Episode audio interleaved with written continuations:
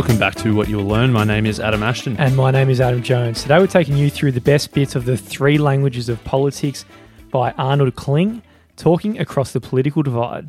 The Klinger said that our political debates are not debates, but instead uh, they are vehement expressions of tribal anger. Now, the Klinger wrote this in 2013, and I don't think we need to state the obvious that this has become so much more true in the eight years of since. Political debates rarely have anything to do with politics, and they're more expressions of tribal anger. The whole world is just getting so much more political.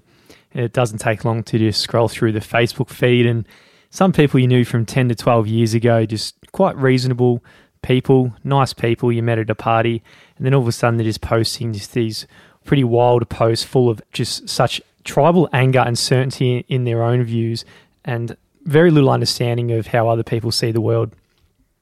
I think Arnold Kling was probably ahead of the curve when he was saying that all this tribalism is being exacerbated by both the traditional media and social media. Uh, I think everybody's sort of caught on to that fact now uh, that uh, the different forms of mainstream media as well as the social media silos are just making everybody more and more angry. But thankfully, the Klingmeister, he has got uh, a nice little model that we can use to break out of these. There's a quote here by Astro's uncle here, John Malden. John from the pub. Your uncle. John, when you classify a significant movement as unworthy of your consideration due to your intellectual or political station, it's hard to sit down and work out solutions to shared problems. If you look at the newspaper columnists, the the TV talking heads, or those uh, Facebook and Twitter pundits, they make these points that uh, are so totally convincing to all of their followers. So anyone who agrees with them uh, is like, man, that's that's incredible, that's mm. amazing. But then, of course, everybody else who isn't on their side is completely unaffected. You're not convincing them whatsoever. Most people in the world appreciate the value of cooperation, uh, and most are pretty skilled at it in most contexts. If you've read Seven Habits of Highly Effective People, you'd understand the importance of interdependence and how diversity and how one plus one in some contexts can equal more than two. But when it comes to politics, politically aware people, we're always just splitting into tribes. And these tribes use the skills of cooperation not to work with each other, but to mobilize with each other against the other tribes just to destroy them and take them out. So Arnold Kling, he says that this is specifically based on US politics when he wrote this in 2013. Uh, but of course, I think these similar ideas can apply across the world and throughout different types of history. But he breaks the political tribes into three groups progressives, conservatives, and libertarians. And of course, progressives they think they're better than conservatives and libertarians. Conservatives think they're better than libertarians and progressives, and libertarians think that they're better than progressives and conservatives. So everybody thinks they're they're onto the winner. They're back in the winning horse. Everyone thinks they're right, basically. Mm. But obviously, they can't all be correct. And when you think in these terms, it's unlikely that these three groups are going to sit down and work and work out solutions to shared problems. And it's because these three political tribes are speaking their own language in some kind of form of communication that the other tribes can't understand. It's like speaking French and the other ones speaking Chinese. They're just not going to be able to understand each other and reach uh, shared goals. Exactly. So that's what uh, the Klingmeister is saying that it just boils down to the fact that everyone's speaking different languages. So when that uh, when that talking head on TV says his rah rah speech, and all of his people on in his tribe are like, man, that's amazing. The other people just didn't get it at all. They didn't understand it at all because they were speaking a different political language. They really filter the three different groups' political languages. So, firstly, we've got progressives. So, these are better known as left leaning people and want to move things forward and so forth. So, this tribe, they're going to communicate along the oppressor oppressed axes. So, they'll frame every issue in, in this dichotomy for them, the heroes are the people who have stood up for the underprivileged. And the people they can't stand are the ones who are indifferent to the oppression of women, minorities, and the poor. Then you've got the conservatives. So they communicate along the civilization barbarian axis. So this is their dichotomy. They say their heroes are people who've stood up for Western values. The people they can't stand are the people who are indifferent to any assault on moral virtues and traditions that were the foundation of our civilization. And thirdly, we've got libertarians, and they're going to co- communicate along the liberty coercion axes, and they frame issues in this dichotomy, and they believe their heroes are the ones who have stood up for the individual rights. The people they just can't stand are the ones who are indifferent to the government just taking away all our freedoms and the ability to make our own decisions. That's it. So what we're going to do after this is we're going to look at uh, a whole bunch of different, uh, I guess, politically heated topics and how each of the different three uh, would interpret that and how they would explain that in their own language. You got another a quickie on the fly? Got a quickie on the fly. Would uh, on the book. But uh, you know, if you look at something like the coronavirus, just at the time of doing this podcast, Victoria, we're back into lockdown, and three different tribes are going to see this lockdown in very different ways, and the way the coronavirus pandemic's hit. Obviously, you got the libertarians; they're just pissed off that they got to go around wearing masks. The, the the bloody governments making them lock in themselves inside, and they're losing all their personal freedom away. So, you know, when they get up in the morning, this is the first thing in their mind the progressives, they'll be looking at how the coronavirus is hitting those who are most needy in society, right? They might not be looking at their individual freedoms. They might be happy to give that up as long as the coronavirus doesn't hit the most underprivileged in our society. And then the conservatives, how do they view it, Ashjo? I saw where you were going, and I, I, I, thought that your example was about to fall apart there. Uh, I've got no idea. If you're a conservative, maybe uh, maybe send us an email. Us they don't want uh, barbarianism, that's for sure. So I can't imagine they would have uh, liked the uh, people fighting in supermarket aisles over toilet paper and stuff like that, because that's Correct. that's civilization uh, descending to barbarianism. Thanks for saving it, Ashjo. Okay, so that was a made up one on the fly, which I don't know how accurate we were. I think we got pretty close though. Yeah. But these ones are from the, the book, so we can be sure that we're a bit closer on this one. One uh, news event the Black Lives Matter, the George Floyd incident. All three different tribes of people interpreted these events according to their own axis and their own dichotomies. So the progressive framing of the issue emphasizes racism among police and the society. So you know, they're looking at the white police or white society at large in the role of oppressors, and the African Americans in this case, the role of oppressed. Then the conservatives, they frame it, of course, along their dichotomy, which is civilization barbarism. So they were saying that criminal suspects and the unruly demonstrators, they were playing in a role in moving civilization towards being a barbarian sort of culture. And so they figured that it was the role of police to put these demonstrators uh, back in order to return to some kind of civilization.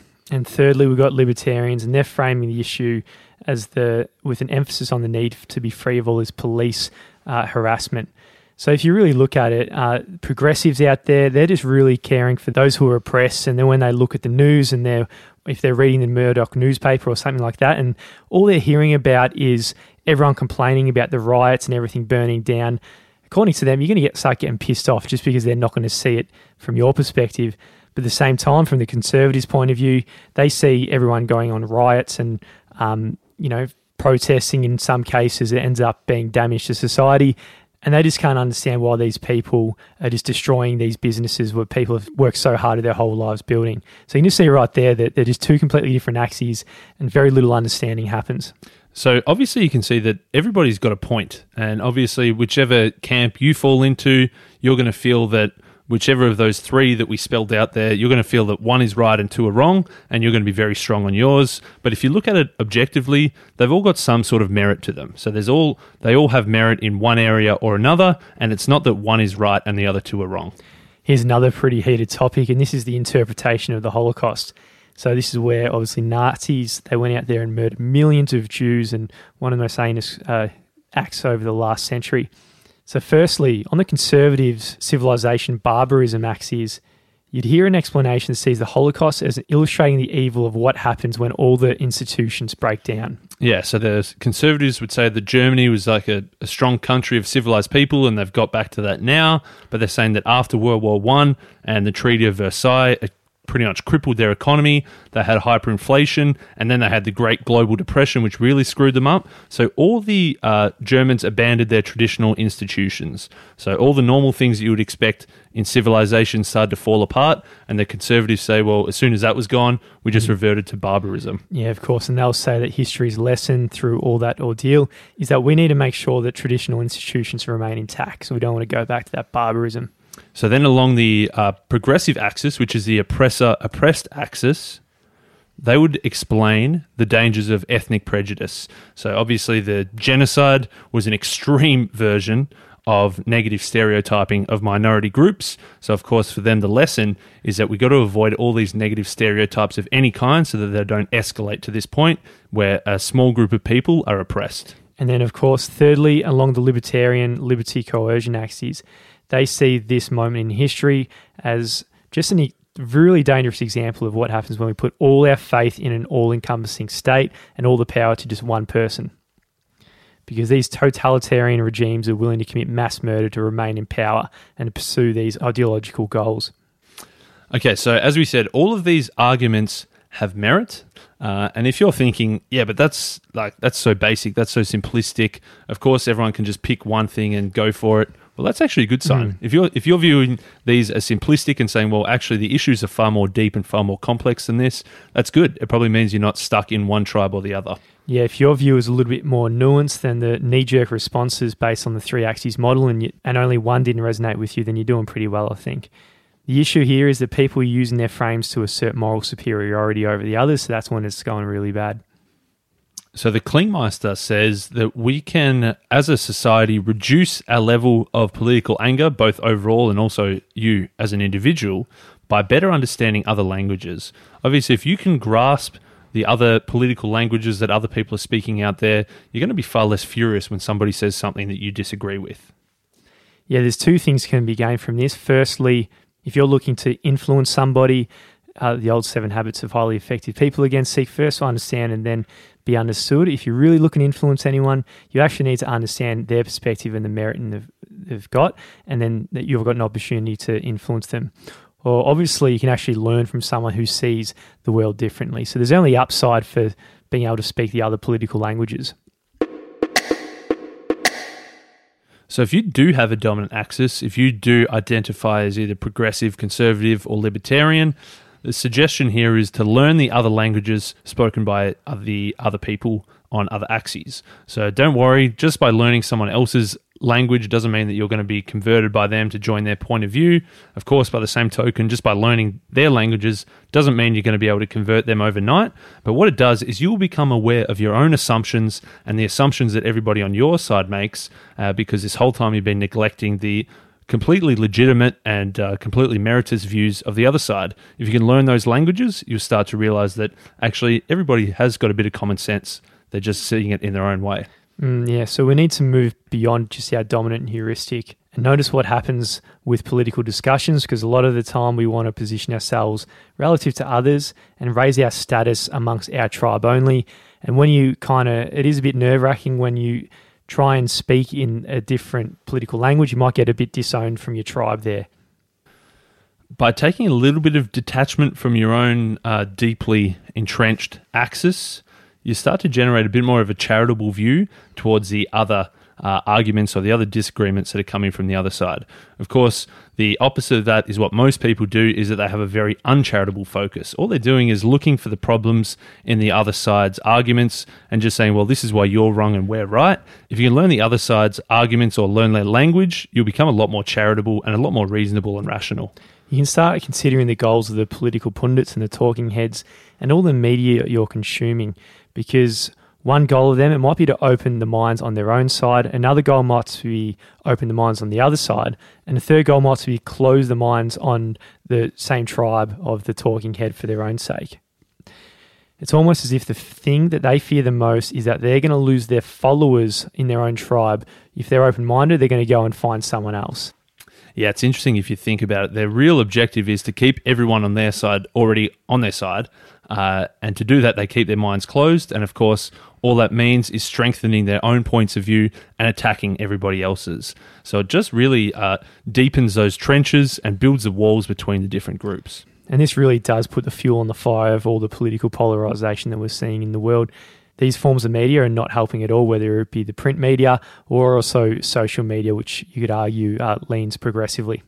In 2012, uh, there was a study that found that 18% of people using social media had unfriended someone because of their political Ooh. postings. Imagine what that would be now. I feel like Mate. it would be just uh, significantly higher than now. So they're, they're, saying that one in five back in 2012 unfriended people because of their political views. I think because everybody's political views are becoming so much more public, there's a lot of unfriending going on. Oh, mate, have you seen? Did you see a lot of uh, posts whether it be progressive or conservatives over the last year. Um, if you believe X, uh, Unfriend me. unfriend me or something. It happened on both ends, right? Oh, definitely. It's a very, um, uh, I guess, a, a very uncharitable, in his words, or very immature way of, of looking at it, of just saying, I'm right, you're wrong. If you're not on my side, then uh, nice knowing you. Yeah, and the risks of this tribalism isn't just left for the uh, the less intelligent people in society. It can all happen all the way to the top. And there's even an example of here where it got into the Supreme Court, with the whole entire legal system fell for their political biases and weren't able to think objectively in a case. So this is known as motivated reasoning, and as you said, the, it's not just the uh, uneducated, uninformed people that engage in this kind of bias thinking. In fact, probably the more educated and the more informed you are, the worse you are Mm. at something like motivated reasoning. So uh, you would think that if people were open minded and they had access to all the different sorts of information, they would realize that issues are quite complex and every side has uh, a little bit of truth to it. But if you become really informed and you know all about uh, your side's way of thinking, then you just start to put the blinders on and start to say, yeah, point to all the reasons why you're right. And you start to find all that evidence that confirms your own way of thinking. Yeah, I think a big fail in this area happens when someone you can pretty much predict their entire worldview and what's going to come out of their mouths on any topic based on their tribe, compared to the people who are a little bit more nuanced and sometimes surprise you with a progressive view on one thing and then maybe a conservative perspective on another. So basically, what happens uh, with uh, motivated reasoning is you just become a lawyer arguing your own case. All you're d- doing is you're looking for evidence to justify or reinforce your preconceived opinions. Instead of being lawyers, though, what we should be doing is becoming judges instead, looking at all of the different evidence objectively and then making a decision based on all of that information.